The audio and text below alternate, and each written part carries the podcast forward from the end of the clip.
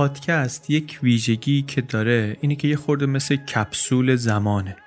ما این الان درست می‌کنیم میفرستیم تو هوا خیلی هم همین الان میشنونش اما یه عده هم هستن که هفته ها بعد ماه ها بعد یا سال ها بعد این رو میشنون. به طریقی می‌رسه دستشون یا اینکه میاد سر راهشون. همونطور که الان خیلی ها ایمیل می‌زنن که آقا ما همین هفته پیش نشسته بودیم مثلا تو ماشین یکی اپیزود روابط خونی رو گذاشت ما اینطوری با چنل بی آشنا شدیم. زیاد میفته از این اتفاقا. چرا من اینو الان میگم؟ به خاطر اینکه برای شمایی که الان در ماهها و شاید سالهای دور این پادکست رو میشنوین شاید برای خودمون که در آینده ممکنه برگردیم این اپیزود رو بشنویم شاید یادآوریش لازم باشه که این چند هفته ای که گذشت در آبان 98 هفته های خیلی سخت و سنگینی بود برای ما. ما نمی‌دونیم واقعا آبان 98 در تاریخ چه جایگاهی پیدا خواهد کرد.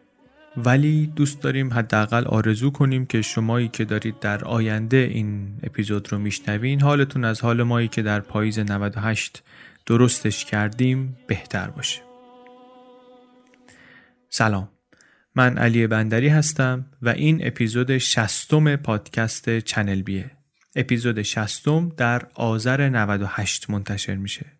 گزارشی که در این اپیزود تعریف می‌کنیم با عنوان The Curse of the Ship of Gold در narratively.com منتشر شده. قبلا از این منبع گزارشی نداشتیم. اولین بار لینکش در توضیحات اپیزود هست. اسم نویسنده هم هست دیلان تیلور لمن. عنوانی که ما برای این اپیزود انتخاب کردیم هم هست دانشمند و دریا.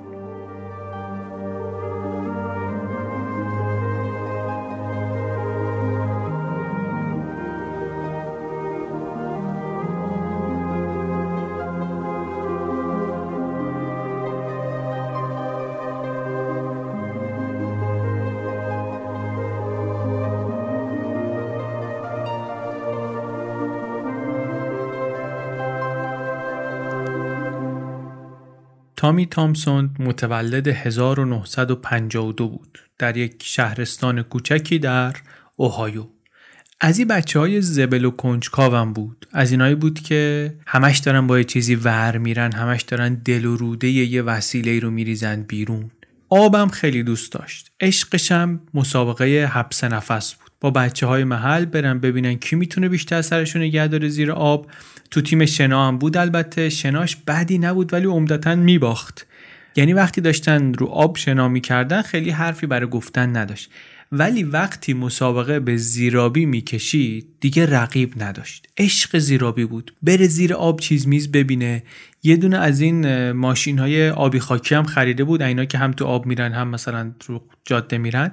کیف می‌کرد ملت رو سوار می‌کرد گازشون می‌گرفت صاف می‌رفت تو دریاچه مثلا قافلگیرشون می‌کرد. همیشه یه جورایی بین خشکی و آب در نوسان بود انگار.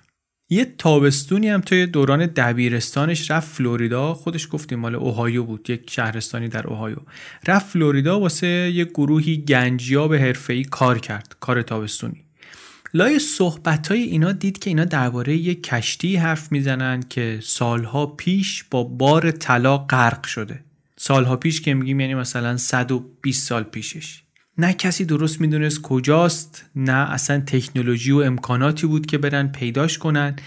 ولی حرفش همچی تو دل تامسون موند. یه آدمی که چالش های اینطوری و پیچیده رو دوست داشت این قصه خورد همچین تکونش داد. تابستون تمام شد و رفت دانشگاه اقیانوس شناسی خوند. ocean engineering مهندسی اقیانوس. بعدم رفت یک مرکز تحقیقاتی مشغول کار شد. کار هیجان انگیزی هم بود. توشم خوب بود واقعا. خوش درخشید. یه پروژه شاخی که روش کار کرده بود این بود که یه زیردریایی غرق شده شوروی رو اینا برن ازش اطلاعات در بیارن. یه طور که کسی بهشون شک نکنه. عملیات پنهانی تحت پوشش حفاری نفتی. خیلی جالب و خیلی موفق و دنبال این بود همش که تو آبهای عمیق کار کنه. می‌خواست تکنولوژیش رو اصلا توسعه بده. منتها کار در آبهای عمیق و موقع خیلی کم بود. اینطوری شد که ایشون کم کم فهمید که واسه اینکه بتونه به این عشقش برسه یا باید بره کار دولتی کنه که اونم خیلی نادر بود خیلی کم تعداد بود شغلایی که در پروژه های دولتی بود. اصلا پروژه های اینطوری خیلی کم تعریف می‌شد. یا اینکه بره دنبال گنج یا اینکه بره دنبال گنج. اینطوری شد که شروع کرد نقشه کشیدن که بزنه به دریا. یعنی در واقع دنبال طلا نبود. گنج و گنجیابی هدفش نبود. وسیلش بود برای اینکه بتونه به عشقش برسه. شروع کرد با یه دوستش شروع کرد همکاری کردن بگردن ببینن کجا چه کشتی غرق شده ای هست که اینا بتونن برن سراغش. گشتن و گشتن نهایتا رسیدن به کشتی که معروف بود به کشتی طلا. سنترال امریکا کشتی که در همون تابستون کارآموزی دربارش شنیده بود کشتی بود معروف شهرتش هم به همون بار عظیم و قیمتی بود که داشت و البته ضرر هنگفتی که غرق شدنش زده بود. یک کشتی مسافربری بود کشتی چوبی کشتی بخار. در میانه قرن 19 بین نیویورک و پاناما می‌رفت بالا میومد پایین. کانال پاناما یادمون باشه هنوز ساخته نشده اونجا پل بار از غرب آمریکا مثلا میاد پایین اونجا رو پل میاد اینور میاد رو کشتی و میاد بالا. در واقع غرب و شرق آمریکا اینطوری به هم وصل می‌شد اون موقع. یکی از چند صد کشتی بخاریه که در میانه قرن 19 داره در ساحل شرقی آمریکا تردد می‌کنه. کشتی قرص محکمی هم بوده. سفر آخرش هم با 600 تا مسافر و 21 تن طلا از کالیفرنیا آمده بود. کی؟ 1857 سال سال مهمیه به خاطر اینکه اون دوره دوره گلدراش کالیفرنیا بوده. وسط های قرن 19 طلا پیدا شد اونجا 300 هزار نفر میگن سرازیر شدن اول از سرتاسر سر آمریکا بعد از جاهای دیگه. اصلا ایالت شدن کالیفرنیا هم از قبل همین ماجرای گلدراش بود. آدم اومد از آمریکای لاتین از چین اروپا استرالیا اومدن ملت دنبال طلا. و خب طلا در اومد پول آمد بعد کلیسا مدرسه آباد شد کم کم. آباد شد همین هم اتفاقا کمک کرد که این بومیا رو از غرب آمریکا کم کم هل بدن بیرون. کاری به این مسائلش نداریم. این کشتی داشت از همون طلاهای استخراج شده 21 تن می‌برد نیویورک. سر قضایای مالی هم بود و بانک های محلی که ورشکست شده بودن و اینها داشت اینا رو می‌برد تحویل بانک های نیویورکی بده. به پول امروز بعضی گزارش ها میگن معادل 500 میلیون دلار طلا باره این کشتی بود. 500 میلیون دلار طلا. آمد و یه توقفی هم در هاوانای کوبا داشت و بعد دوباره زد به دریا و گیر افتاد وسط یک توفند شدیدی وسط یک طوفان دریایی یک هاریکین شدید ترسناک. سی ساعت مسافرها میگه با سطل آب خالی می‌کردن ولی بالاخره آب اومد بالا و موتورخونه رو آب گرفت و موتورها از کار افتاد و یه تعدادی زن و بچه ها رو فرستادن تو قایق نجات. بعد دوباره طوفان شدید شد بادبان پاره شد دکل افتاد. دریا این کشتی رو با 425 مسافرش کشید تو خودش. به جز اونهایی که خودشون رسونده بودن به قایق نجات یه چند نفر دیگر هم بعدا از آب گرفتن ولی بیشتر مسافرها از بین رفتن. تایتانیک زمان خودش بود حادثه واقعا. چنان سهمگین بود خبرش پیچید در دنیا. ارزش بار طلای غرق شده یه طوری بود که یکی از عوامل بحران مالی 1857 شد. بحران مالی 1857 اولین بحران مالی که در دنیای مدرن اتفاق افتاد. وقتی که دنیاها به هم وصل بودن اتفاق افتاد. اول آمریکا شروع شد بعد کشید به بریتانیا اروپا. بعد به جنوب آسیا آفریقای جنوبی استرالیا بانکها دستشون از پشتوانشون قطع شد اعتماد مردم از دست رفت بیکاری رفت بالا. یک ریشه تنش هایی رو که نهایتا منجر شد به جنگ های داخلی آمریکا در 1861 میگن همین شروع همین بحران مالی بود. بحران مالی که یکی از عواملش همین بار عظیم طلایی بود که اینجا گم شد. حیرت انگیزه واقعا که یک کشتی غرق بشه چنین عظمتی داشته باشه چنین عواقبی داشته باشه و تازه اینا عواقب همون 130 سال قبلشه. قصه ای که ما داریم تعریف می‌کنیم قصه 150 سال پیش نیست. ما داریم قصه امروز رو میگیم. یعنی درسته که کشتی غرق شد و درسته که میگیم این اثرها رو داشت ولی داستانش هنوز ادامه داره.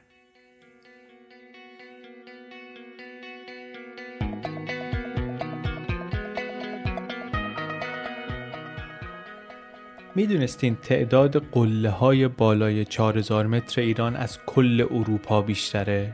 من اینو از اسپانسر این اپیزود چنل بیاد گرفتم ایرانپلاتو.com قبل از اینکه ایران پلاتو رو من بشناسم نمی‌دونستم مسافری رو که دوست داره در ایران سفر ماجراجویانه بره چطوری راهنمایی کنم برای آدمی که دنبال ادونچره یکی که می‌خواد بره اسکی اسکی کوهستان دوچرخه سواری کوهنوردی یکی که می‌خواد دماوند بره یکی که می‌خواد دره نوردی کنه واسه اینا ایران پلاتو خیلی جای خوبیه.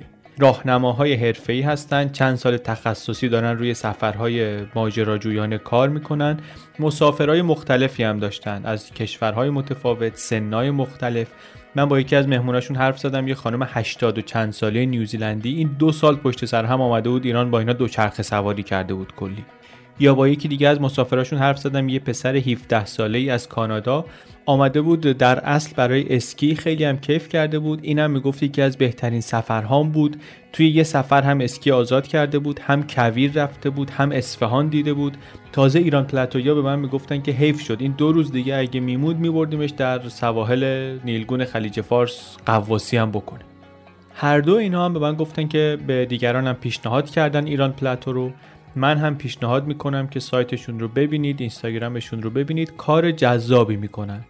ایران پلاتو هم یعنی فلات ایران دیگه. لینکش در توضیحات اپیزود هست.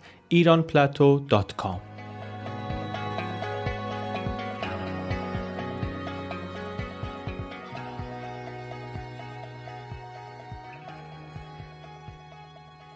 بگذریم. گیر نکنیم توی تاریخچه داستان این کشتی.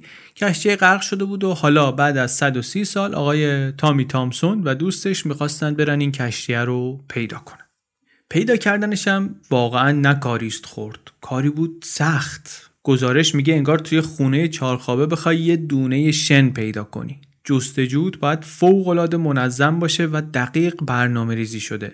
اینا هم اول شروع کردن اطلاعات جمع کردن اطلاعات مسافرها وضع هوا گزارش ها هر چی که موجود بود و جمع کردن و نشستن به کار. روشی هم که استفاده می‌کردن روش جستجوی بر اساس قضیه بیس. یکی از تئوریای کاربردی احتمالات برای اینه که چطوری چیزها رو دستبندین کنیم بر اساس اینکه احتمال وقوعشون چقدره. خیلی نظریه کاربردی و مهمیه در احتمالات. اینا اومدن چطوری استفاده کردن از این نظریه؟ اومدن آخرین موقعیت گزارش شده کشتی رو گرفتن. سرعت باد رو هم در زمان اون طوفان در آوردن. گزارش های شاهدان عینی و اینا رو هرچی اطلاعات بود جمع کردن. رسیدن آخرش به اینکه کشتی باید احتمالا توی یه محدوده ای بوده باشه. به مساحت کلی 3600 کیلومتر مربع. کجا؟ 250 کیلومتری ساحل. عمق آب چقدر اینجا؟ 2400 متر. مساحت 3600 کیلومتر مربع واسه اینکه مقیاس دستمون باشه تهران مثلا مساحتش 450 کیلومتر مربعه. این 3600 کیلومتر مربع بعد آمدن این سطح کلی رو شبکه بندی کردن مربع مربع مربع های 5 کیلومتر مربعی. به هر مربعی یه شماره دادن بر اساس اینکه احتمال اینکه کشتی توی این مربع باشه چقدره. یه کار تحلیلی احتمالش مثلا چقدره؟ بر اساس اون احتمال یه شماره به هر مربعی دادن.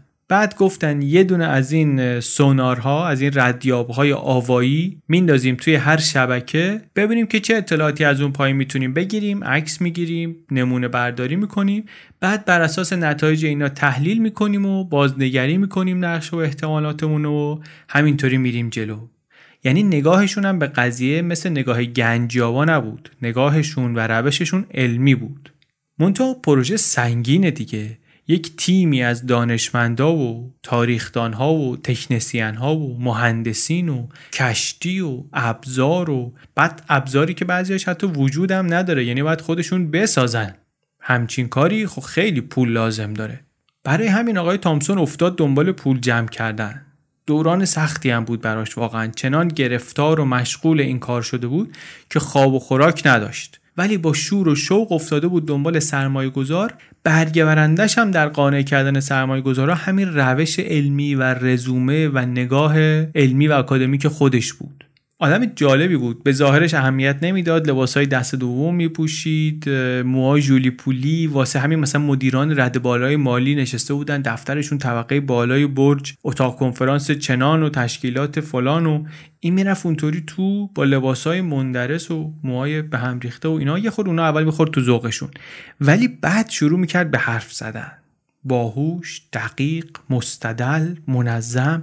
خالی بندی هم نمی‌کرد براشون. میگفتش که آقا این یه پروژه‌ای که احتمال موفقیتش خیلی خیلی کمه. ولی شما الان این شانس رو داری که سرمایه گذاری کنی شریک بشی تو این قصه تو قصه سفری که فاز این قصه های شیرین کشفیات آمریکایی داره. Good Old American Discovery Story چه داستانا می‌تونی تعریف کنی از سر این؟ سرمایه گذارا هم میشنیدن تحت تاثیر شخصیتش تحت تاثیر دقتش. البته از قصه هم خوششون میومد. می‌دونستن که خیلی بعیده به پول برسه کارشون ولی اینو میفهمیدن که طرف این کار است. یعنی بله شانس کمه نمیشه. ولی اگه بشه چی میشه؟ محاسبات نشون می‌داد که اگه موفقیت آمیز باشه سرمایه 200 هزار دلاری میشه 10 میلیون دلار. حتی 5000 دلار سرمایه می‌تونست یه برگشت عجیبی داشته باشه. اینطوری شد که اول یکی و بعد یکی دیگه و کم کم سرمایه گذارای بزرگ شهر اومدن وسط. دردسرتون ندم بعد دو سال این درون در زدن آقای تامسون تونست 12 میلیون دلار از 161 سرمایه گذار پول بگیره. این 12 میلیون دلار البته همه پولی نبود که جمع شد. بعدا دوباره در مراحل بعدی هم سرمایه جمع کردن.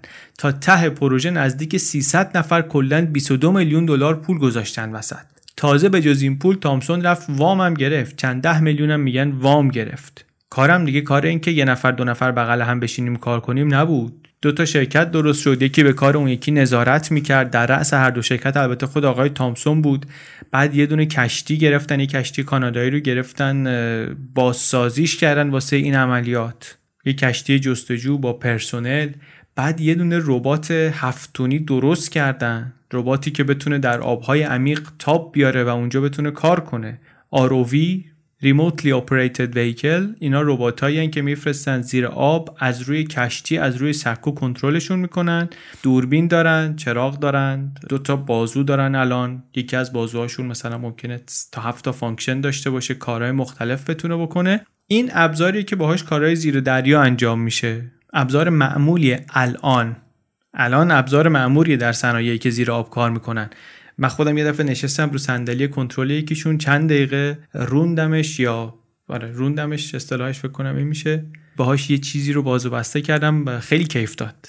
اصلا احساس این که شما یه چیزی رو داری کنترل می‌کنی چند صد متر زیر سطح دریا خب اصلا چیز عجیبیه دیگه. ولی این قصه مال چند دهه پیشه. اون موقع آرووی اصلا انقدری که امروز معمول معمول نبود. تا قبل از پروژه اینا اصلا آدمیزاد نتونسته بود عمیقتر از 2200 متر بره. برای این پروژه اینا آمدن آرووی رو ارتقاء دادن. یه آرووی جدید ساختن به نام نیمو و از آرووی های قدیمی که مثلا کنترلشون سخت بود و یه دونه بازو داشتن فقط واسه کارهای ساده رسوندنش به یک چیزی که می‌تونست کارهای پیچیده بکنه راحت تر می‌شد روندش کنترلش کرد. در واقع یه سلاح سری این پروژه و این تیم همین نمویی بود که خودشون توسعه داده بودن. با تکیه بر همین ربات جدید و دانشی که داشتن و روشی که داشتن برای جستجو در تابستون سال 1986 کشتی سنترال امریکا زد به دریا.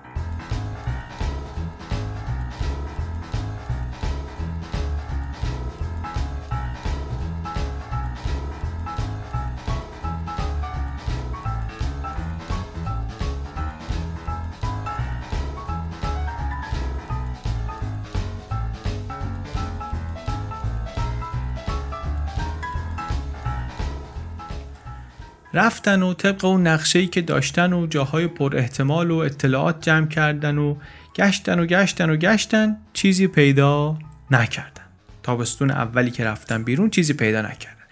دست خالی برگشتن و نشستن مطالعه تصاویری که جمع کرده بودن. تو یکی از عکسا که مال یکی از خونه های احتمال بالا بود یه چیزی دیدن که چششون رو گرفت. به نظر می رسید که ممکنه یه تلی از زغال باشه. که نشونه اینه که احتمالا کشتی اون اطرافه.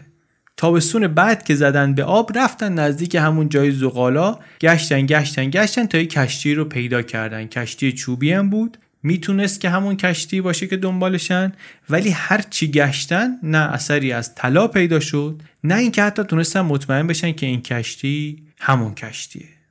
هرچند که یه خورده پنچر شدن که عملا یک تابستونشون رو هدر دادن دنبال یه کشتی غلطی احتمالا گشتن و دستشون به کشتی که می‌خواستن نرسیده طلاها رو پیدا نکردن و اینا. ولی بالاخره خوشحال بودن که روششون درست جواب داده روششون رسوندتشون به کشتی. حالا درسته اون کشتی خاص نیست ولی خب رسوندتشون به کشتی دیگه. اومدن دوباره عکس‌ها و اطلاعات رو بررسی کردن بعد دیدن توی یکی از اون مناطق کم احتمال یه چیزیه که ممکنه که نشانه ای از وجود کشتی باشه. تابستون سال 88 که دوباره برگشتن تو آب دیگه مستقیم رفتن سر اصل قضیه. صاف رفتن همون جایی که پیدا کرده بودن و دیدن که بله اولین صحنه ای که اومد در اسکرینشون همین لوگوی عظیم کشتی بود. البته چیزی که این همه سال بمونه زیر آب تو اون تاریکی تو اون دما کلی گیاهان عجیب غریب دریایی میاد روشو می‌گیره. ولی دیگه جای شکی وجود نداشت که اون حجم عظیم طلا بالاخره داره رخ نشون میده. داره میاد دوباره جلو چشم آدمی زاد اتاق کنترل این آرووی ها روی کشتی اتاقای پر از مانیتور. در و دیوار screen واقعا. وقتی که نشونه کشتی روی screen اینها آمد فریاد شادی بلند شد توی اتاق. پیغامی هم که تامسون مخابره کرد به خشکی این بود که بله ما طلا رو پیدا کردیم و بی برو برگرد این بزرگترین گنجیه که تا حالا در آمریکا پیدا شده. از پاییز 89 شروع کردن در آوردن طلاها و بقیه آثار تاریخی کشتی و کلا 532 تا شمش طلا بود 7500 تا سکه طلا بود یک قطعه طلای 36 کیلویی بود یکی از بزرگترین قطعات طلا که تا اون موقع دیده شده بود. همه خوشحال بودن مخصوصا سرمایه گذارا قراردادی هم که داشتن می‌گفت 17 درصد فروش کشفیات می‌رسه به آقای تامسون. ولی هر کسی که یه جوری دستی بر آتش پروژه داشت دیگه انتظار داشت الان ثروتمند بشه. توی مصاحبه هم به تامسون هر چقدر می‌گفتن آقا ارزش این باره چقدره؟ تفره می‌رفت. می‌گفت نمی‌خوام کسی رو ناامید کنم باید محتاط باشم توی برآوردهام و اینا. ولی یه بار توی مصاحبه گفت که تخمین من اینه که داریم از یک چیزی حرف می‌زنیم دوروبر 400 میلیون دلار. اولین محموله رو که رسوندن به خشکی محافظان مسلح به مسلسل آمدن و تحت الحفظ منتقلش کردن و سرمایه گذارام همونجا آمدن بر اولین بار بار رو دیدن با دومشون گردو میشکستن همه خوشحال بودن. نوادگان بازماندگان کشتی هم سر کلشون پیدا شده بود اونها هم اومده بودن اونها هم خیلی خوشحال بودن. چیزی که ولی کسی از اینها نمی‌دونست این بود که همین یه نظری که دیدن اولین و آخرین باریه که دارن این گنج عظیم رو می‌بینن.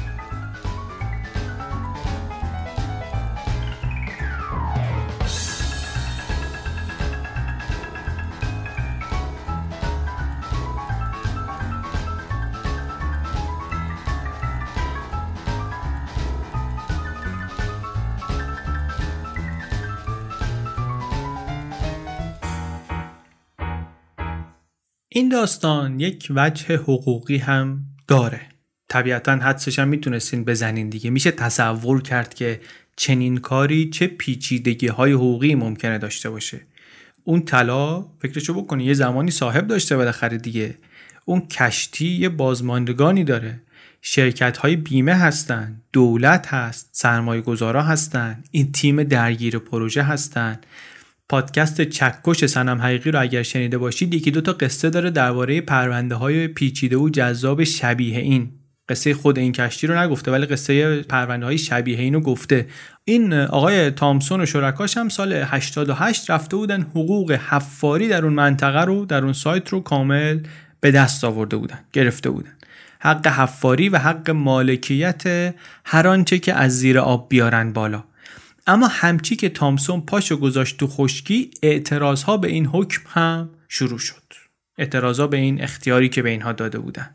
114 تا شرکت از جمله 49 تا شرکت بیمه شکایت کردن از اینا سو کردن اینها رو. بیمه چیا می‌گفتن که آقا ما اون 100 سال 130 سال پیش که این بار رو بیمه کردیم و غرق شد رفتیم تاون دادیم. بار تحت بیمه ما بوده بعدم رفته این بلا سرش آمده ما رفتیم خسارت دادیم. واسه همین حالا که پیدا شده سهم داریم توش. مثل دزدای دریایی سامسونت به دست گزارش میگه که اینا سرکلشون پیدا شد. یه فرقه یه فرقه کاتولیکی اومدن وسط اینا هم گفتن ما هم آره. گفتن شما چی میگی؟ گفت بله این آقای تامسون و شرکاش اومدن یه اطلاعاتی رو که یه پروفسوری در دانشگاه کلمبیا به ما داده بود از ما زدن بردن با استفاده از اون اطلاعات اینا این کارو کردن. ما پول داده بودیم هزینه کرده بودیم این آقا تحقیقات دانشگاهی کرده بود روی سونر research کرده بود اون منطقه اطلاعاتش مال ما بوده اینا آمدن از اون استفاده کردن شکایت ها زیاد شد پرونده ها زیاد شد گفتیم 114 تا شکایت شد. اینقدری که سال 91 اصلا عملیات سر همین پرونده های حقوقی متوقف شد. پروژه خوابید سرنوشت طلاها افتاد تو راهروها و صحن دادگاه ها در حالی که کلی طلا هنوز کف دریا هست. اون فرقچی ها رو بالاخره یه قاضی آمد و پروندهشون رو رد کرد. ولی پرونده بیمچی ها هنوز ادامه داشت. بهشون هم می‌گفتن که بابا شما خب اگه می‌تونستید که تا حالا رفته بودین طلاها رو در آورده بودین. شما دیگه رهاش کرده بودین. اینا هم می‌گفتن نه ما رها نکرده بودیم. تکنولوژی که برای پیدا کردن و در آوردن اینها لازمه اصلا تا همین چند سال پیش وجود نداشت. تازه درست شده. واقعا پیچیده بود پرونده. از اون طرف هم جایی که اینا پیداش کرده بودن عملا توی نومنزلند بود. در جایی بود که مال کسی نبود. شرکت های بیمه هم که مدارک اون موقع رو نداشتن که خیلی هاشون تکیه پرونده روی چیزایی بود که شاهدان در آن زمان گفته بودن. بگذریم. پرونده پیچیده شد به کشواکش اینا تا سال 98 ادامه داشت. سال 98 آخرش حکم داد یه قاضی که 92.5 درصد آنچه که پیدا شده می‌رسه به آقای تامسون و شرکاش و شرکتش و اینها 7.5 درصد بقیه هم مال بیمه ای منتها این هفت سال طوفان حقوقی همزمان شده بود با مرگ پدر آقای تامسون. از اون ورداشت طلاق می‌گرفت جدا می‌شد از زنش یه طلاق کشداری داشت. اینا همه همزمان با هم داغونش کردن هم خودش رو داغون کردن هم شرکت ها رو. مدارک دادگاه نشون می‌داد که تا همون موقع بیش از سی میلیون دلار خرج کردند فقط. شامل هزینه های شرکت و هزینه های سنگین این دعواهای حقوقی. از اون طرف ارزش سکه های طلا هم تو بازار آمده بود پایین. سرمایه گذارا دیگه به فکر افتاده بودن که آقا ما بالاخره سود می‌کنیم این وسط یا نمی‌کنیم؟ اصلا پولمون رو می‌گیریم یا نمی‌گیریم؟ تامسون هم گیری کرده بود. باید تعادل برقرار می‌کرد. در قبال شرکت وظایفی داشت. کروی کشتی در مقابلشون مسئول بود. سرمایه گذارا رو باید جواب می‌داد. بعد بالاخره پدر سه بچه هم بود. باید به اونا هم می‌رسید. از این بازی های حقوقی و دادگاه بازی و اینا هم متنفر بود. ولی انقدری به وکلاش اعتماد نداشت که بذاره کارشونو بکنن. هر وقت جلسه استماعی بود خودش می‌رفت. همه مدارک رو خودش می‌خوند. حتی خیلی وقتا میگن تو نوشتن لوایح کمک می‌کرد. بعد خوشبینم بود. خوشبین بود به این معنی که اولش فکر می‌کرد یکی دو سال طول می‌کشه. ماجرا سال 92 تموم میشه. منتها نشد. نشد نشد گفتیم کشیده شد تا سال 98 هر از گاهی هم یه کسی یه چیزی می‌گفت اوضاع بعضی وقتا گره بدتر می‌خورد. یه دفعه یه کسی که مسئول علمی عملیات اکتشاف بود برگشت گفت بجز اینایی که ما در آوردیم و اونایی که کف دریا دیدیم به نظر می‌رسه بازم طلایی هست که ما اصلا تا حالا ندیدیم و ازش خبر نداریم. گفتن شما از کجا می‌دونی؟ گفت من تو مدارک دولتی دیدم که ده تن طلای دیگه هم بار کشتی بوده داشته میومده واسه ارتش آمریکا. حرفی که البته بعدا معلوم شد حرف بیخودیه ولی اون موقع آتیش دعوای حقوقی رو تیزترم کرد. کم کم کم کم بعضی از این سرمایه‌دارا احساس کردن که آقای تامسون باهاشون رو راست نیست. اولا حرف اون 400 میلیون دلار رو زده بود بعدا گفت 100 میلیون دلار. کم کم این جلساتی که با سرمایه گذارا داشت فاصله هاشون زیاد شد. خبرنامه براشون میفرستاد منظم دیگه اونا نمی اومد آدمی که قبلا خیلی باز بود خیلی شفاف بود الان به نظر می رسید که دیگه دستشو داره میچسبونه به سینش کارتا رو نشونه کسی نمیده. کسی خیلی نمی‌فهمه این چی کار داره می‌کنه. توضیح خودش البته این بود که من باید کم حرف بزنم. اسرار مالی وسط اینجا. ما یه شرکتی هستیم الان نزدیک 20 ساله داریم در خط مقدم نوآوری فنی کار می‌کنیم. این همه اکتشافات داشتیم. این همه پول وسط حواسمون باید خیلی به حرف زدنمون باشه. ما داریم یه جایی business می‌کنیم که قبلا کسی نکرده. ولی شک و بیاعتمادی سرمایه گذارا زیاد شد تا اینکه سال 98 یه سریشون گفتن آقا ما دیگه به اینجامون رسیده. میریم یه شرکت جدید تأسیس می‌کنیم اونجا می‌خوایم اختیار خودمون توش بیشتر باشه. رفتن این کارم کردن ولی خب بعضیاشون هنوز می‌خواستن که تامسون هم باشه نمی‌خواستن جدا کنن کلا راهشون رو ازش. واسه همین اونجا هم دخیلش کردن و گذاشتنش بالا سر هر دو شرکت. منتها حالا نظارت سرمایه گذارا توی این دومی بیشتر بود. یه کار مهمم اینجا این بود که بالاخره این طلاها رو یکی رو پیدا کنن بفروشن نقدش کنن دیگه.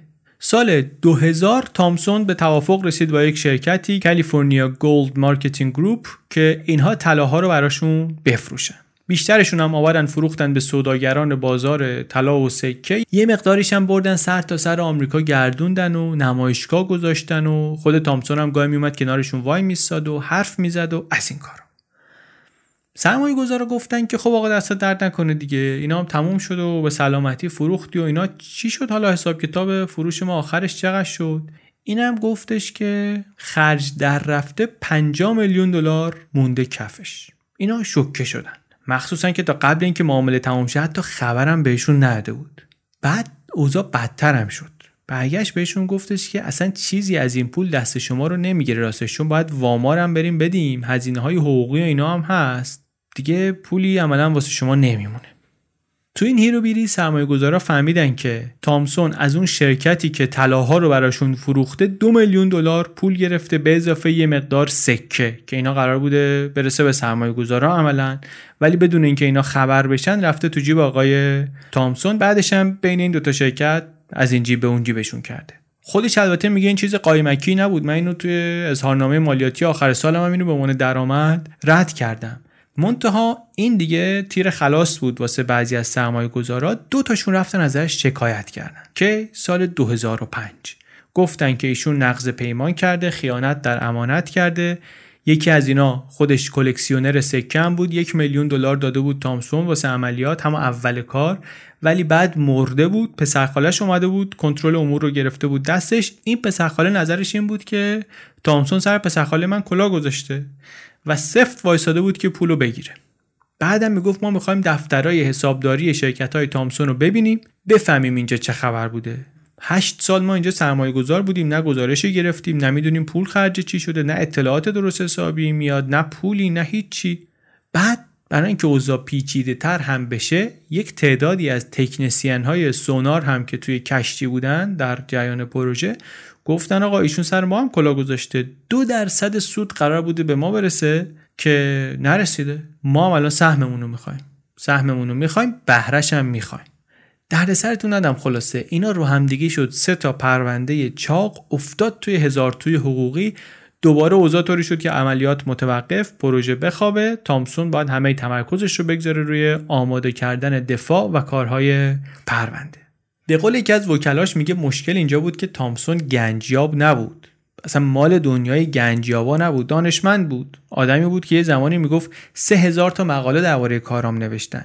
حالا ولی دیگه دل و دماغ اینو نداشت که درباره کاراش حرف بزنه. رفته بود به یه اسم دیگری در فلوریدا یه خونه مفصلی اجاره کرده بود. اجارش هم نقد می‌داد ردی هم ازش جایی نبود. خودش می‌گفت توی افسانه ها هست که سر اونی که بره گنج و از زمین در بیاره بلا میاد. این قصه منم همونه. این همون بلاست. از اون ور ثروت هم انگار داشت کم کم دردهاش رو بهش نشون می‌داد. مشکلات ثروت داشت از یه جاهای گریبانش رو می‌گرفت. سال 2008 پلیس نگهش داشت مدارکش رو چک کنه یا به قول یک منبع دیگری واسه اینکه داروهای نسخه‌ای بدون نسخه داشت نگهش داشتن اومدن کنترلش کردن. بعد دیدن که یه چیزی رو یواشکی هل داد زیر صندلی. چی بود چی نبود؟ نگاه کردن بله کارتای شناسایی جعلی چهار تا گوشی موبایل و 6500 دلار پول نقد. سر این قضیه البته دستگیر نشد قرار تعقیبی براش صادر نشد. ولی همین محتویات چیزایی رو که گزارش کردن اون موقع تو ماشینش بود بهش نگاه کنیم دستمون میاد که سرنوشت آقای تامسون داره کدوم طرفی میره. آدمی که مرد محترمی بود اهل علم اهل کشفیات اونطور اونطور. حالا یه تعدادی کارتشناسایی جعلی و کلی پول نقد و چهار تا خط موبایل و خیلی شرایط امیدوار کننده ای نیست دیگه. تصویر جالبی نیست. از اون ور اونایی هم که خیال می‌کردن ازش طلب دارن شاکی بودن ازش اینا هم دست از سرش ور نمی داشتن تا اینکه سال 2012 یه قاضی حکم داد که آقا یا سکه ها رو برمیداری میاری یا دست می‌ذاری رو کتاب قسم می‌خوری که نمی‌دونی کجا. باز دوباره یه مدتی به کشواکش کردن. آخرش تامسون نوشت واسه قاضی که آقا این سکه ها اصلا هیچ وقت دست من نیومدن. الانم احتمالا توی تراستی هستن که من بهشون دسترسی ندارم. قاضی خوشش نیامد. یک اختار آخری بهش داد گفتش که یا حرف می‌زنی یا نزدی میفرستمت زندان. آقای تامسون هم چیکار کرد؟ اون روزی که قرار بود بیاد دادگاه حرف بزنه نیامد. یه منشی هم داشت که میگن یک رابطه عاشقانه بگیر ولکن بگیر ولکن بگیر ولکن طولانی با هم داشتن. همون روز قبل دادگاه رفت منشی براش یه وکیل تازه گرفت. وکیلم تالا نیده بود تامسون و فرداش رفت دادگاه گفتش که ببخشید من اصلا نمی‌دونم کجاست تازه هم اومدم تو پرونده نمی‌دونم چی به چیه. قاضی بعدش آمد گفتش که اینا که سرکاریه حرف مفته. امروز روز معاد شما و این موکلته. بعدش هم حکم جلب آقای تامی تامسون رو امضا کرد. بعد که رفتن بگیرنش دیدن که نه واقعا فرار کرده. می‌دونستن یه خونه در فلوریدا داره ولی کسی نمی‌دونست کجا. زن سابقش گفت ما گاهی با بچه ها به شوخی می‌گفتیم که شاید در بره ولی نه واقعا فکر می‌کردیم فرار کنه. نه اینکه الان هیچ ایده ای داریم که کجا ممکنه باشه. چند ماه بعدم اون خانم منشیه قرار بود بره شهادتی بده. اونم زد به چاک. دیگه الان بعضی از سرمایه گذاران می‌گفتن اینا اصلا با همن. دوتایی با چندین میلیون دلار پول و 500 سکه طلا. اگر هم کسی کوچکترین شک و شبهه داشت که این سرشون کلا گذاشته دیگه با این فرار آخر اون شک و شبهه هم از بین رفت. حالا به جز اون پرونده civil suit ی که داشتن پرونده جنایی هم براش درست شد. US Marshal افتاد دنبالش. رئیس پلیس هم آب پاکی رو ریخت رو دست همه. گفتش که من اصلا فکر می‌کنم ایشون نقشه فرار رو از مدت ها پیش کشیده بوده. آدم باهوشی هم هست حواسش به همه چی هم هست. اصلا مدت ها پیش می‌خواسته در بره. اینطوری شد که آقای تامسون رفت در لیست آدمای تحت تعقیب و شکارچی بزرگ آمریکا یو اس مارشال افتاد دنبال آدمی که زمانی خودش موفق ترین شکارچی گنج در جهان بود.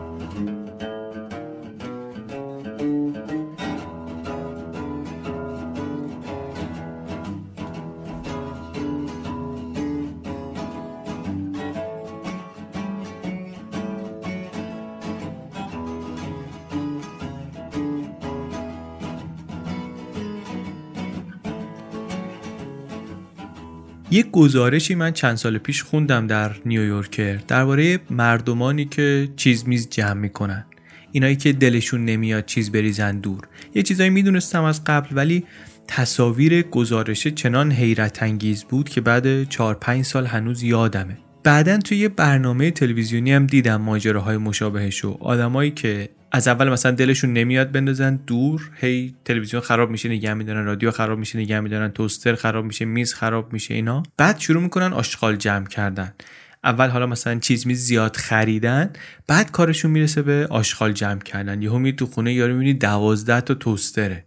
بعد افراطی هم حالا تو این تل... شو تلویزیونی افراطی می‌شد ماجراهاشون دیگه. انقدر وسیله داشتن که مدفون می‌شدن بعضیاشون زیر زباله. توی خونه خودشون واقعا همینطوری از دنیا می‌رفتن.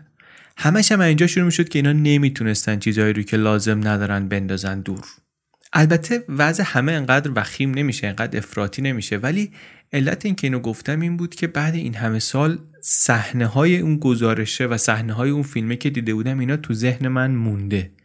از اون چیزایی هم هست که آدم یه بار ببینه دیگه نمی‌تونه آندو کنه. از ذهن نمیره نمی‌تونی ندید بگیریش دیدی دیگه. وضعیت خونه مخفیگاه این زوج فراری قصه ما هم یه شباهتایی به وضع این خونه ها داره اینطوری که گزارش تعریف می‌کرد. اینا که در حال فرار بودن بعضی خیلی تصور با نیکلایدی داشتن ازشون. یک فرار رمانتیک خیلی اینطوری.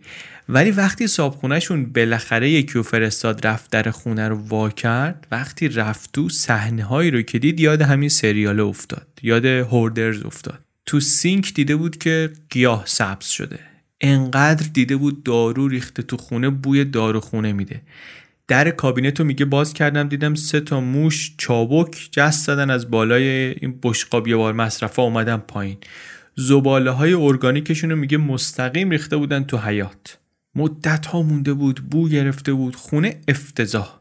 مشکل بزرگتر البته مشکل بزرگتری که آقای صابخونه نماینده رو فرستاده بود اینجا به خاطرش این بود که اجاره 3000 دلاری امارت چند ماهی بود که عقب افتاده بود. این آقا آمد و یه دوری زد و این منور نگاه کرد و یک نسخه از کتابی دید درباره ماجرای آقای تامسون. یه دونه کتاب دید درباره اینکه چطور مخفی زندگی کنیم. دوازده تا گوشی موبایل دید که هر کدومشون بعدا معلوم شد به اسم یکی از وکلا یا خیش و قومش بود. یه همدردی البته داشت این آقا با آقای تامسون. خودش میگفتش که من یه دفعه یه استخونی از یه اسکلت ماموتی پیدا کردم. پوستم و کندن. کلا میگه یه چیز پیدا کنی دوزار بیارزه 500 تا کرمت تو زمین در میان اینو از دستت بگیرن بقاپن بخورنش. این همدردی رو داشت ولی خب از اون برم میگفتش که این وسط درد این قربانی های این دزدی رو هم می‌فهمم دیگه. تامسون یارو کرده قشنگ اینا رو. بگذاریم این آقا کشتی های اخلاقی وجدانیشو گرفت آخرش زنگ زد پلیس رو خبر داد. البته اون موقعی که ایشون داشت خبر می‌داد تامسون اینا مدتی بود که از اونجا رفته بودن. بعضی هم حتی میگن صابخونه وقتی فهمیدین کیه این کسی که خونه رو ازش اجاره کرده اول زنگ زد وکیلش وکیل تامسون گرا رو بهش داد بعدا پلیس رو خبر کرد. ولی به هر حال پلیس خبر شد. پلیس خبر شد پلیس البته می‌دونست که با آدم باهوشی طرفه. فراری آدم باهوشیه. خود رئیس پلیس هم توی مصاحبه گفت گفت این آقا حواسش جمعه همه حرکاتش حساب شده است. می‌دونه کی داره میبینتش می‌دونه کی دنبالشه. این مصاحبه رو هم احتمالا می‌بینه. تا همون مصاحبه گفت رئیس پلیس که من دوست ندارم بگم که مثلا منتظر اشتباهشیم تا گیرش بندازیم. ولی واقعا اگه یه اشتباه کوچیک بکنه خیلی کمکمون خواهد کرد. واقعا هم همینطور شد. همونطوری که توی خیلی از قصه های دیگه هم دیدیم یه, اشتباه کوچیک. توی یکی از این پناهگاه های موقتی که رفته بودن و جابجا می شدن یه سوتی دادن و یکی به پلیس خبر داد و پلیس آمد و فهمید که اینا احتمالا از اینجا رفتن کجا و رفت سرازیر شد به سمت هتل و دیدن که بله اینا دو سه ساله که توی این هتلن. با کلی لپتاپ و چهل تا موبایل و نیم میلیون دلار پول نقد و سه تا از این صدا عوض کنا و نهایتا سه سال بعد از ناپدید شدن آقای تامسون گرفتنش و معلوم شد که تمام این مدت رو ایشون 100 کیلومتری جایی بوده که آخرین بار دیده بودنش. دور نشده چندان.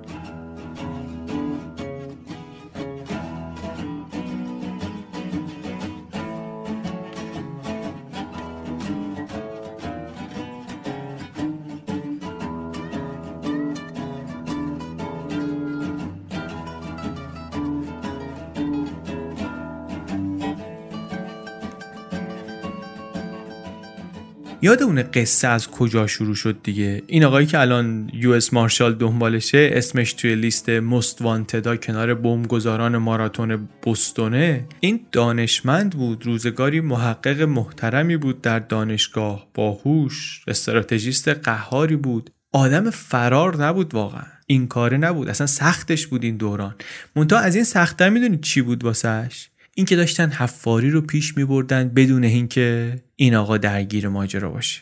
چون در حال فرار بود دادگاه حکم داده بود که ایشون دیگه نمی‌تونه شرکت رو اداره کنه. اداره شرکت افتاده بود دست یه وکیلی که بیاد حق و حقوق طلبکارا رو بده و بقیه طلاها رو هم بفرسته بیارن بالا که پول سرمایه گذارا رو بدن. مدیر جدیدم شفاف گفته بود که تامسون هر مال و اموالی هر جا داره که متعلق به این طلبکارا باشه من میرم سراغش حتی اگر هزینه به چنگ آوردن اون پول از خودش بیشتر باشه. هر جا پول قایم کرده من تا تشو می‌خوام.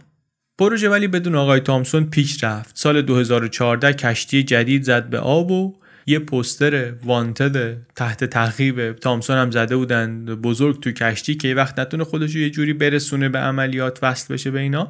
عملیاتشون هم موفق بود. 45 تا بار طلا 15500 تا سکه و چند صد قلم هم اشیاء قیمتی دیگه آوردن بالا. حالا تامسون هم در حال فرار از راه دور داره نظاره می‌کنه که اینا چطوری می‌خوان طلاها رو بفروشن. این وقتی که تامسون البته هنوز نگرفتن دیگه. در حال فراره از دور داره میپاد که ببینی اینا چیکار کردن طلاها رو حالا چطوری می‌خوان بفروشن.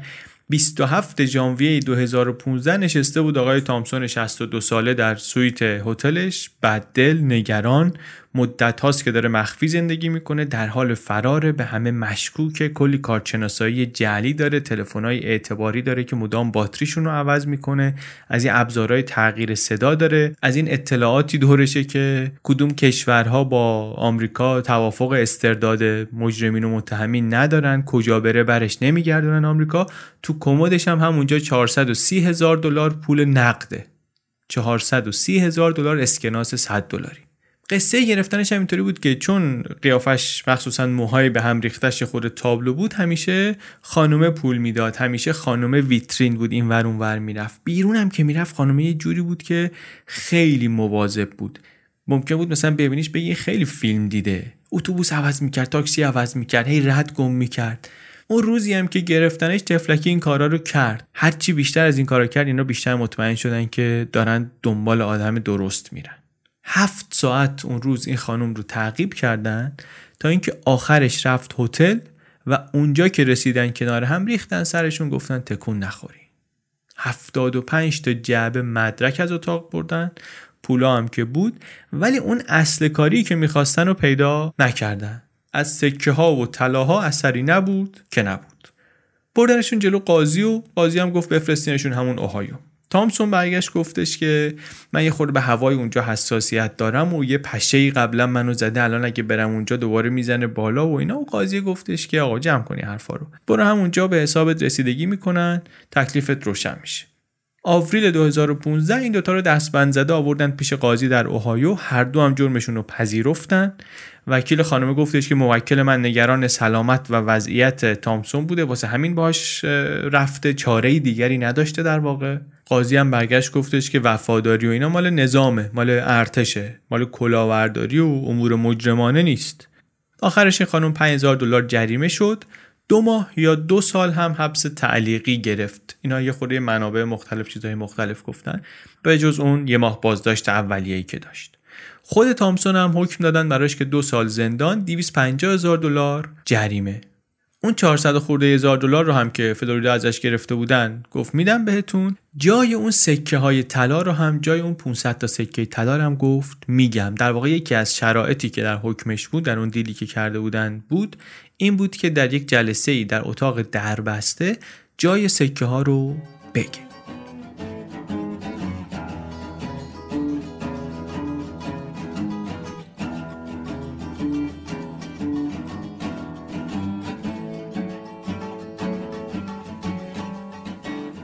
ماجرا ممکنه سرراست به نظر بیاد ولی ساده نیست واقعا. هست ساده نیست.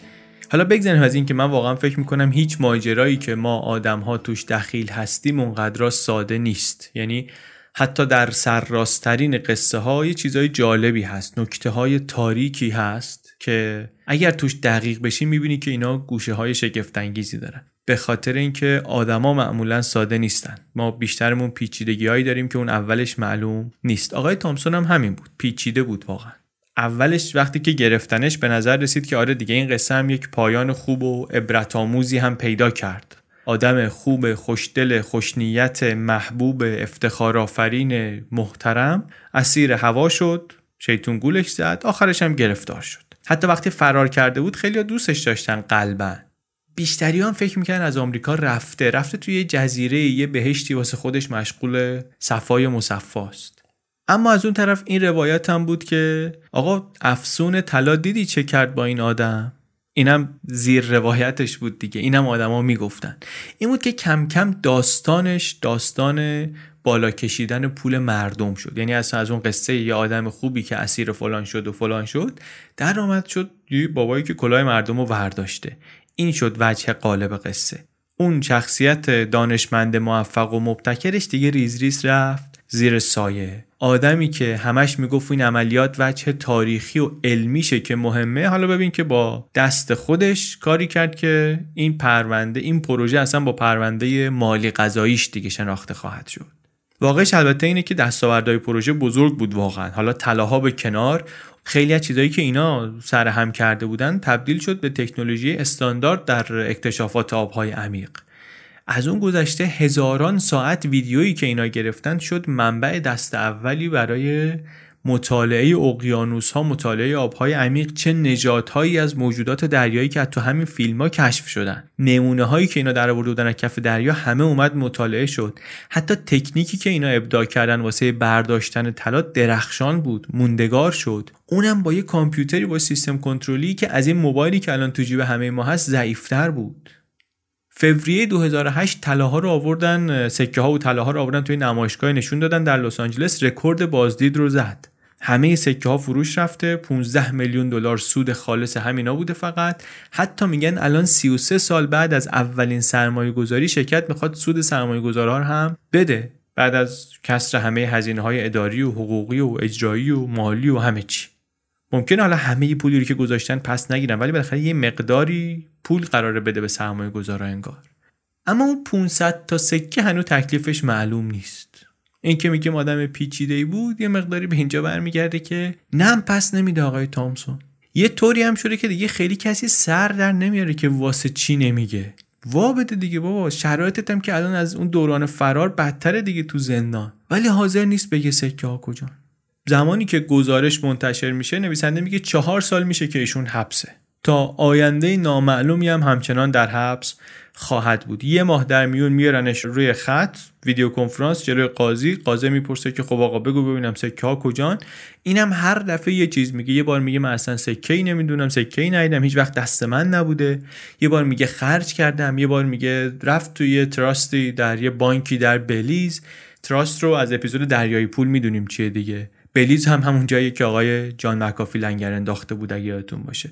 بعد مثلا بهش میگن که این نامه بده بتونیم بریم از اونجا به اون تراسه دسترسی داشته باشیم. میگه نه من نمی‌تونم چنین کاری بکنم.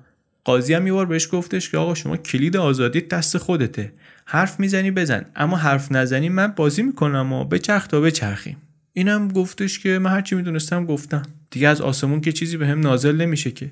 همینجوری همونجا صم بکم نشسته روزی هزار دلار میره رو جریمش به خاطر حرف نزدن. تا زمان انتشار گزارش همین جریمه روزانه شده دو میلیون دلار. حتی اونایی که میشناسنش تو کارش موندن. بعضیا میگن داره خودشو فدای بچه هاش می‌کنه اینطوری. بعضیا میگن لج کرده. ولی یک شریک و دوست قدیمیش میگه که این حال آدمیه که مغزش یک جهتیه. یک مسئله رو می‌بینه و چنان عمیق میشه توش چنان غرق میشه توش که دیگه چیزای دیگری رو که ناشی از همون مسئله اوله و پیرامون همون مسئله اولیه درست شده اصلا نمی‌تونه ببینه. میگه این رفیق منم هم همون تمرکز شدیدی رو که روی کشتی و عملیات داشت حالا آورده گذاشته روی این مخمسه اخیرش و اصلا حاضر نیست کوتاه بیاد. اینا هم از این خیال می‌کنن داره دروغ میگه. در حالی که نه مدلش اینطوریه شخصیتش اینطوریه. زن سابقش هم یه حرفی شبیه همین می‌زنه. میگه بعضیا در دنیا هستن اینا عادی نیستن معمولی نیستن. ما خیلی وقتا حواسمون نیست به این. جایی واسه این غیر عادی ها نمی‌ذاریم در دنیا. نه آقا بعضیا غیر عادی هن. نه اینکه این خانم منطق کار شوهر سابقش رو بفهمه ها. نه اونم میگه هزینه این مقاومت و کش دادن ها تا حالا از منفعتش بیشتر شده. تو این 15 سال مخصوصا کل ماجرا رو که ببینی. ولی من دارم میگم که آدا این شوهر سابق من آدم عجیبیه. یه چیزی هم البته این خانم میگه که حرف مهمیه. میگه ببینید از اون چند صد سرمایه گذار اولیه فقط دو تاشون از تامسون شکایت کردن الان. بقیه پذیرفته بودن که کارشون قمار بوده. حتی معروفه میگن یکی از سرمایه گذارا رو چکش نوشته بود بای بای. یعنی پول بای بای. برو که من دیگه نمیبینمت. این ذات دونکیشوتی و آرمانگرایانه بازی رو پذیرفته بودن. از اون گذشته کلا اینکه ارزش طلاها همش چقدر بود چیزی نبود که بشه روش قسم خورد. گمان زنی بود بیشتر دیگه. اینایی که می‌گفتن میلیون ها دلار مفقود شده اینا حرفشون بر اساس اون گزارش مطبوعاتی و حرفای اولیه‌ای بود که همان زمان کشف گنج در آمده بود. اون موقع معلوم نبود دقیقا که تا آخرش چی در میارن. یا مثلا وقتی می‌رسه کف بازار چقدره چقدر میارزه. گنج که گم نشده که لیست اقلامش هم معلومه. طلایی هم که دیگه نمونده در نیاورده باشن. حساب کتابش خیلی راحت نیست. بله ولی بالاخره با یه سواد مالی مختصری میشه دید که اینطوری نیست که میلیون ها دلار پول گم شده باشه. دادستان ولی از اون میگه که مسئله این نیست که طلاهای گم شده رو پیدا کنیم. میگه ما اصلا تا حالا 3 میلیون دلار خرج کردیم که این یه میلیون دلار رو به دست بیاریم. مسئله اینه که سرمایه گذارا میگن تامسون جیب ما رو زده به ما دروغ گفته. مسئله دیگه پولش نیست به قول معروف. مسئله واسه ما الان اصوله اصول کاره.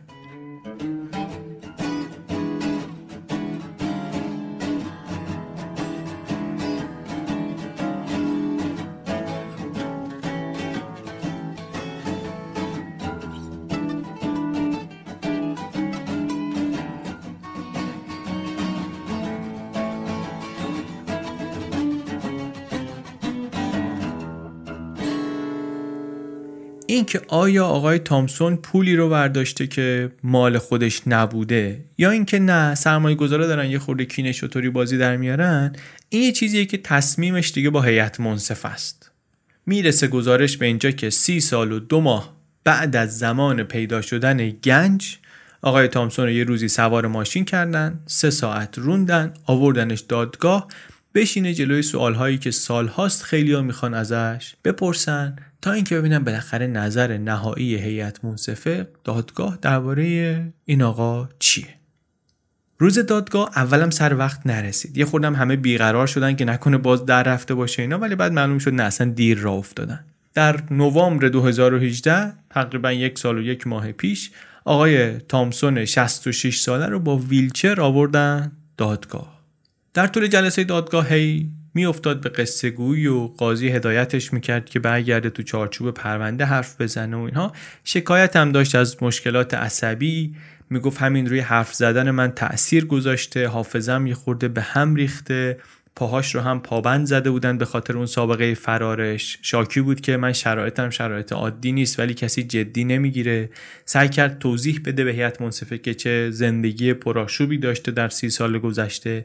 اما از نظر قاضی اینا شامورتی بازی های یک حقه بازی بود بسیار باهوش.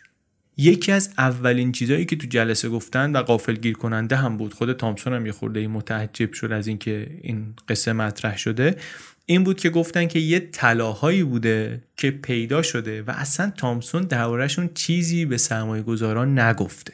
مدارک آوردن نشون دادن گفتن یه مقدار طلا رو اصلا همون کف دریا قایم کرده بودی که بعدا بیاد برداره.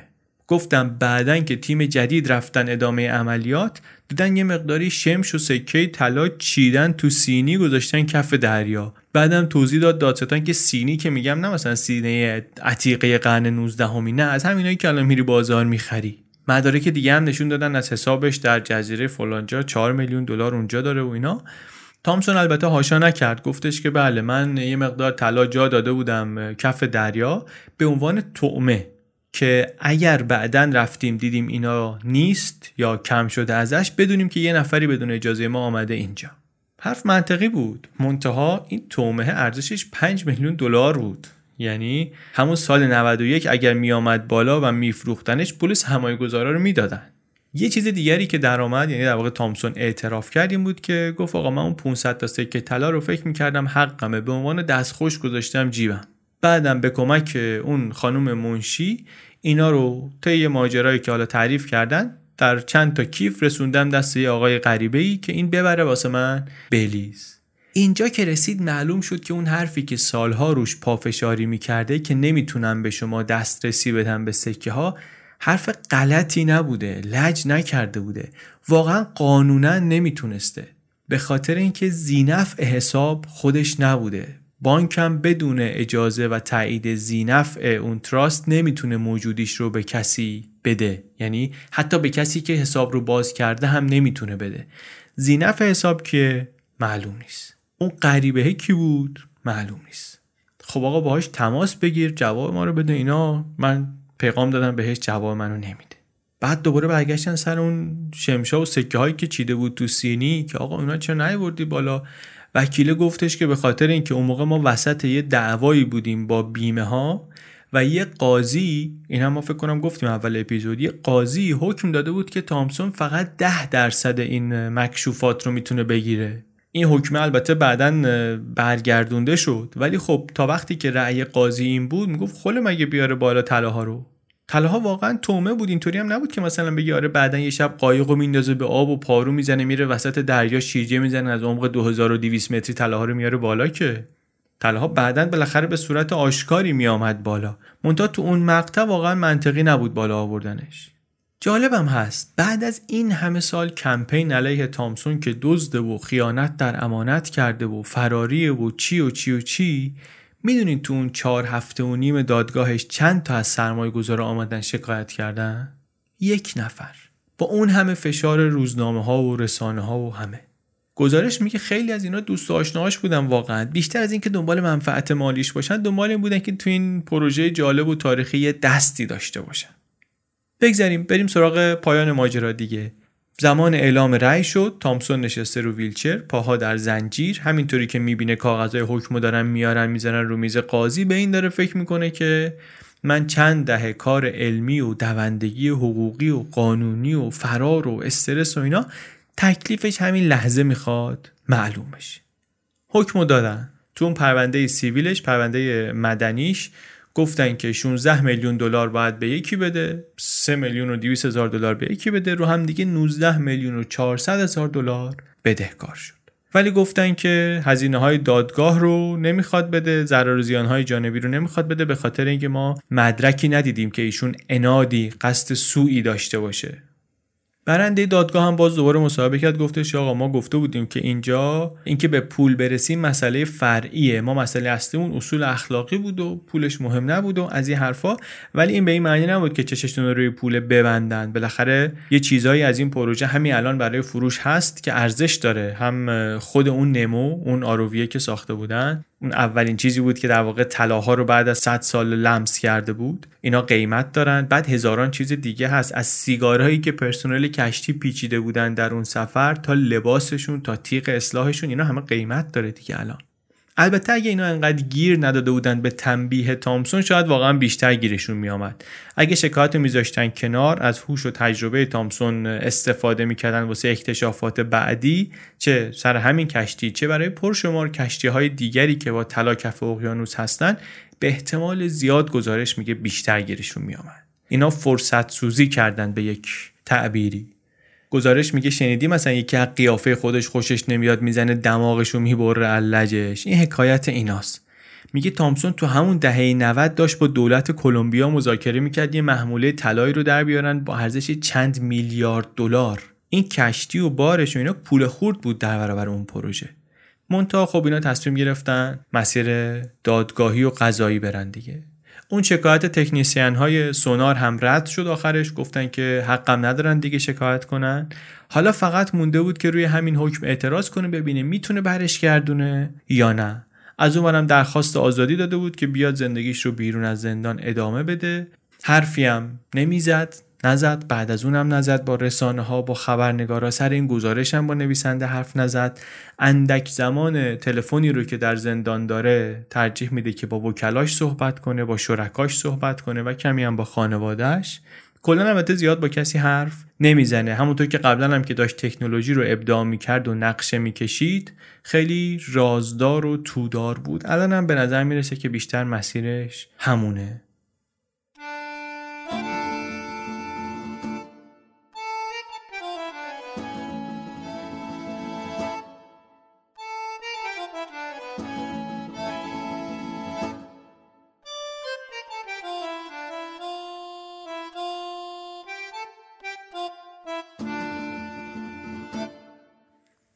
سی سال پیش آقای تامی تامسون یه باری از طلا پیدا کرد کف اقیانوس که وقتی آوردش بالا هم زندگی خودشو کله پا کرد هم شراکتش رو هم ازدواجش رو همین که حیولای هرس رو توش بیدار و رها کرد.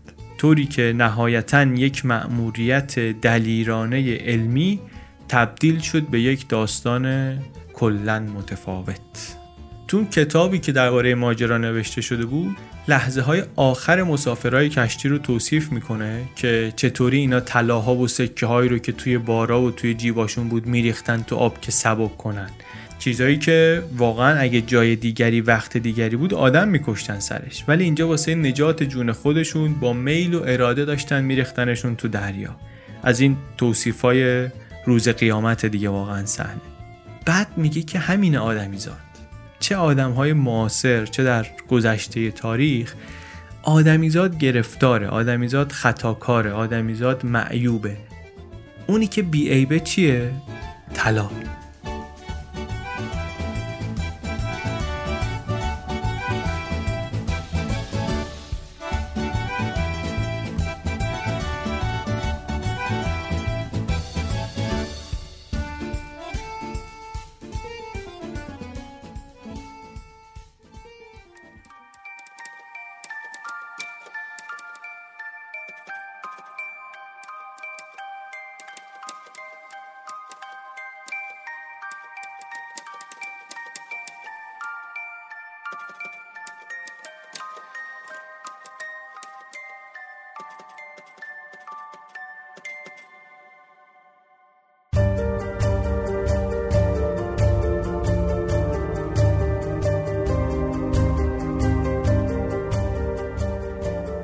چیزی که شنیدین اپیزود شصتم پادکست چنل بی بود. این اپیزود رو من علی بندری به کمک امید صدیق فر درست کردیم.